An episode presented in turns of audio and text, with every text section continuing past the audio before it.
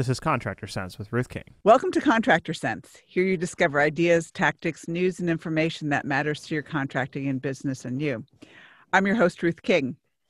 This episode is sponsored by HVAC Trust Books. Go to hvactrustbooks.com to discover how this tool can help you close more sales. Thank you for joining us. Here is how we will help your business and you today. It's always good to look at trends so that you can be prepared. Even though none of us knew what this pandemic would bring when it started, there are lessons learned and thoughts about the future. I am pleased, honored, and really excited to have Jim Blasingame with me. Jim is a small business advocate and looks at trends all the time. His latest books, The Third Ingredient, can prepare you for the future. His daily syndicated radio show, The Small Business Advocate, is chock full of people who can help you now and in the future. Okay, in terms of full disclosure, I've been a member of Jim's Brain Trust for more years than I can count. It's got more fingers and toes than I can count. Jim, welcome to Contractor Sense. Hey Ruth, how you doing? I'm doing great. How many years has it been? Oh, I don't know. You I think you know, I've been talking what 16, 18 years, something like that. Yeah, and I've been pretty close to like 12, 13, maybe 14 years. Well, I've been doing the show for 23, but you've been with me, you know, most of that time. I mean, Yeah. we got you we got you right out of high school. I know when I still didn't have gray hair. Right, right. we won't talk about that. yeah, for either of us, right? Yeah. All right. So you have been dealing with small businesses for many, many, many years. And, and in fact, you were a pioneer with respect to radio um, way back in what, 2000, 1997. 1997. Okay. So, you know, we're the pioneers that are there. And so you've seen a lot of trends. You go all across the country, you talk to all sorts of people. And, you know, what's the inevitable? Well, the, the of course everything these days has to be couched in in the impact of the pandemic.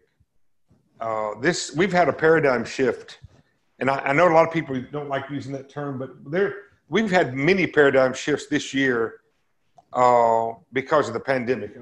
Bill, Joel Barker says a paradigm shift when when a, when a paradigm shifts, everything goes back to zero, and and when when something when something that that you did forever or for a year all of a sudden isn't available for you to do it that way anymore and, and something else has replaced it that's a paradigm shift when the rules change and, and and the rules have changed in ways in 2020 that that a year ago you and i would w- w- as many crazy things as we've said to each other we would never have any either one of us had said in yeah a year ago that we were going to go through what we've gone through this year we would have laughed each other out, you know, out of the room. And so, so that's what's happened. We, the, the, the, the pandemic, the coronavirus pandemic, and, and it, it also must be pointed out that you, it's not enough to just say the pandemic. We have to talk about the pandemic caused response, the political response to the pandemic.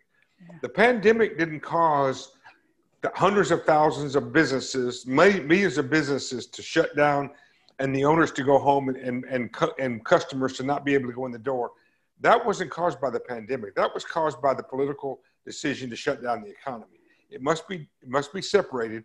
And I'm not making a political statement. It just, you just have to point, point that out.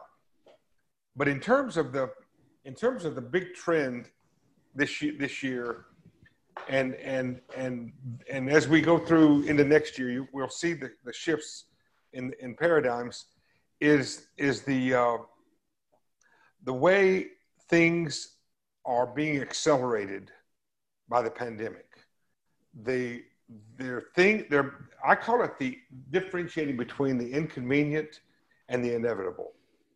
So the inconvenient was being was we're we're, we're sh- shutting down our business, telling our customers they can't they can't uh, come to our business those kinds of things are inconvenient and they're irritating and we got a right to be angry about it but but once we get through that little fit that we that we're justified in throwing for about 30 seconds we have to come we have to come back to what i call the inevitable and and more and more people are realizing research is showing this that some things that we're being forced to do today because of the in responding to our customers weren't not going to happen. They were going to happen. They just weren't going to happen this year, or they weren't going to happen in the next five years in some cases. For example, uh, remote working. You and I both know, you and I both have worked remotely. We've had employees who've worked remotely. We're comfortable with remote working.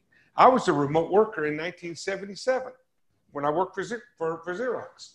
But, but the, the, the way remote working has been thrust upon this, uh, upon us, it was inconvenient because it was caused by the shutdown.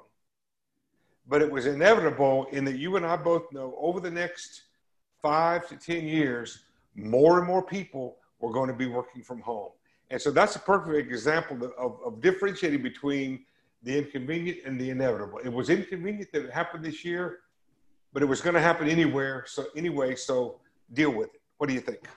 Yeah, that's true. The thing that really gets me, um, do you remember you and I talking about how people are don't want to give up information supposedly yep. and all you know and then on social media they basically bare all.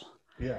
And that's really where the trend is going too and it's like the social media pieces have picked up. If you you know if you didn't have a website before the pandemic you you know you do now that's for sure. Mm-hmm. you should or you're out of business. Yeah absolutely. And how, do you think social media is going to change any? Do you think we're still going to be you know telling all in social media or do you think that's going to actually um, r- ratchet back so to speak where people don't bare their entire lives on social media or what they want their lives to be? I don't think it's going to change much because i think human beings are are are you know we well let me say this and i know this makes me sound like a luddite but I, I was telling people about social media uh, I was reporting on it, you know, in 07, 08 when Twitter and Facebook really started going and, and, and, and I, but I told people that I, in those days, I called myself the original social media heretic. You know, a heretic is a true believer who doesn't like the status quo. Yeah. And so in 2008, I, I wrote articles about this. I said, yes, use Facebook. Yes, use Twitter. Use them to your advantage, but never trust them. And every year that goes by, that advice has come has become more and more true.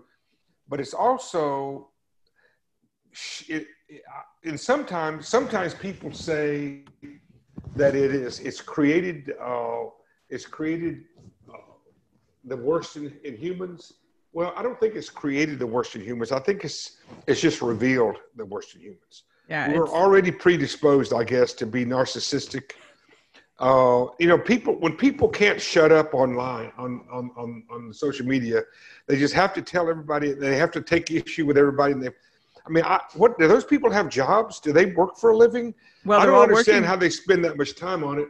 And they're working from home now. They can have they can do it. I guess, well, but but they're not doing their work if they're doing that. But my my point is, social media, in my opinion, as it currently is stands, has not been good for humanity it's been convenient. It's, it's, it's helped in some ways. It's helped people stay connected. I'm not saying it's all bad, but I think in general, social media has not been, uh, on balance, has not been good for humanity. Uh, how many how many times 20 years ago how many times did you bump into somebody and one or the other of you would talk about a book that you're reading yeah how many times do you hear people say that now they don't they don't read books they, they stay on social media yeah, absolutely. All right, we need to take a break. So we're going to continue this conversation when we get back. Jim, real quick, where can they find out more about you? Well, go to smallbusinessadvocate.com. That's the main website. You can find my newsletter there. You can find um, there's a terabyte of archives, including the outstanding um, uh, uh, ones that, that, Ruth did has left with us over the years. So, folks, if you want to if you want to find out more about uh, Ruth and me together, uh, you can go to besides her web, go to smallbusinessadvocate.com and jimblasingame.com will take you to my books. Terrific. All right. We'll be right back. Thanks for listening to Contractor Sense. Do you ever have warranty leak issues? One of Ruth King's clients did about four years ago. Thousands of dollars in expense and unhappy customers. She solved this problem for him, though. How? With a leak letter that every customer must sign when a service technician discovers a refrigerant leak. Once they implemented the letter, there were no more warranty leak headaches. No warranty leak callbacks happier customers. The surprising result was more replacement sales too. To get a copy of the leak letter for free, just send Ruth an email at ruthking at hvacchannel.tv. That's ruthking at hvacchannel.tv. You can't. That's what my daughter Kate told me when I said I wanted to make financials fun. The gauntlet was laid down. The red blanket was waved in front of the bowl. Ronan the Rubber Duck was born. This ebook is a whimsical look at financials from a duck's perspective. To get this fun, easy to read Kindle book, go to Amazon and search for Ronan the Rubber Duck Dives into Financials. That's R O N A N. The Rubber Duck Dives into Financials. Let me know if I made financials fun for you. Welcome back. Thanks for listening to Contractor Sense. Before the break, Jim and I were talking about social media and some of its effects on mankind, humanity, and things like that. All right, given that it's not exactly the greatest thing in the world, how do we use it for business? Well, you know, the, the that's the tricky part, and, and for a lot of small businesses, it's, it's, it's hard because if you know, as you know, every every other week there's a new platform you got to learn, you know, a new TikTok or a new uh, Instagram or or whatever, and and so I think I think though, uh, uh, small businesses need to pick out the the two or three that they that, that make sense to them, that their audience is, is where their audience is. Find a professional to help you. Get somebody to help you with your with your with your strategy because i mean i don't recommend small business owners become social media experts. They need to find somebody to help them. And and in my opinion the best way to use social media for your company is to engage people with with with information with content about what you sell not your not what you sell but about what you how you how to use what you sell and for example, you're, you're, you're, you're, you work, you do a lot of wonderful work with, with, uh, with contractors, with HVAC contractors, especially, I know.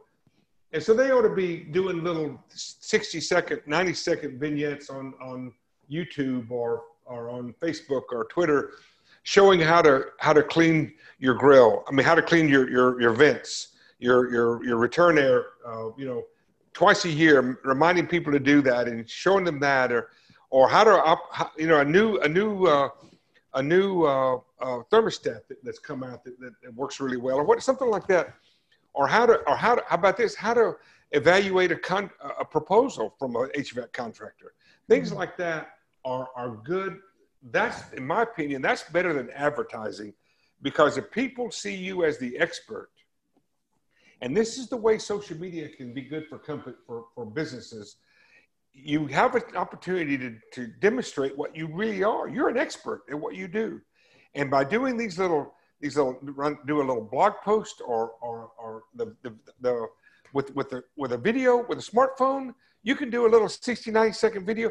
Don't rehearse it. Don't do a text. Just say what you know, post it online, you know, look at it, make sure it's okay, edit it a little bit if you need to, and post it on one of these, these uh, uh, accounts, one of these platforms and people the next time they need something, they'll they'll say, "I'm going to call the guy or the lady who knows what she's talking about." Yeah. Just make sure you don't curse in the middle of it. No, you can't do that. no, no, no. You got to. It's, it's all family family oriented. So. Yeah, I've seen. I've heard a few of those over the years, but anyway, yeah, that, so that, that, doesn't work. No, it definitely doesn't. I, I know all those words, but we don't use them on, on on on the radio or online. No, absolutely not. All right, so let's assume it is now 2021. No matter who wins the election, what do you think is going to happen? What ca- what can we do to prepare? We're we need to continue to prepare for dealing with customer expectations. No matter what happens in the in, in the election, um, customer expectations are evolving, and and I uh, I talked about this week in my column. I talked about the conflict of customer expectations.